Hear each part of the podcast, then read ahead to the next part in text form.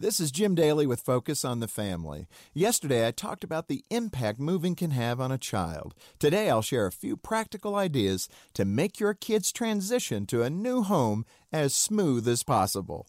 First of all, if your move takes place during the summer, help your kids find social connections before the next school year gets underway. Plug them into a church group, a sports league, or a youth organization as soon as possible.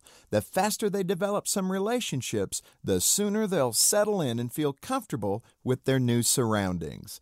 On the emotional front, don't downplay the changes they're going through, and that generic statement, everything will work out, probably isn't the best approach. Encourage them to express their fears and concerns openly and honestly, and whatever you do, don't deny or minimize what they share.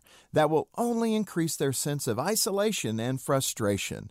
Also, remember that it's normal for some children to experience a temporary regression in behavior after a move. They may act unusually agitated or irritable, or you may even see a drop in their grades. Don't panic. They likely just need some time and space. They probably won't adjust to their new situation overnight. It could take a few weeks or, for some kids, several months. So be patient and understanding. Life will eventually normalize again. To help your family thrive, visit FocusOnTheFamily.com. I'm Jim Daly.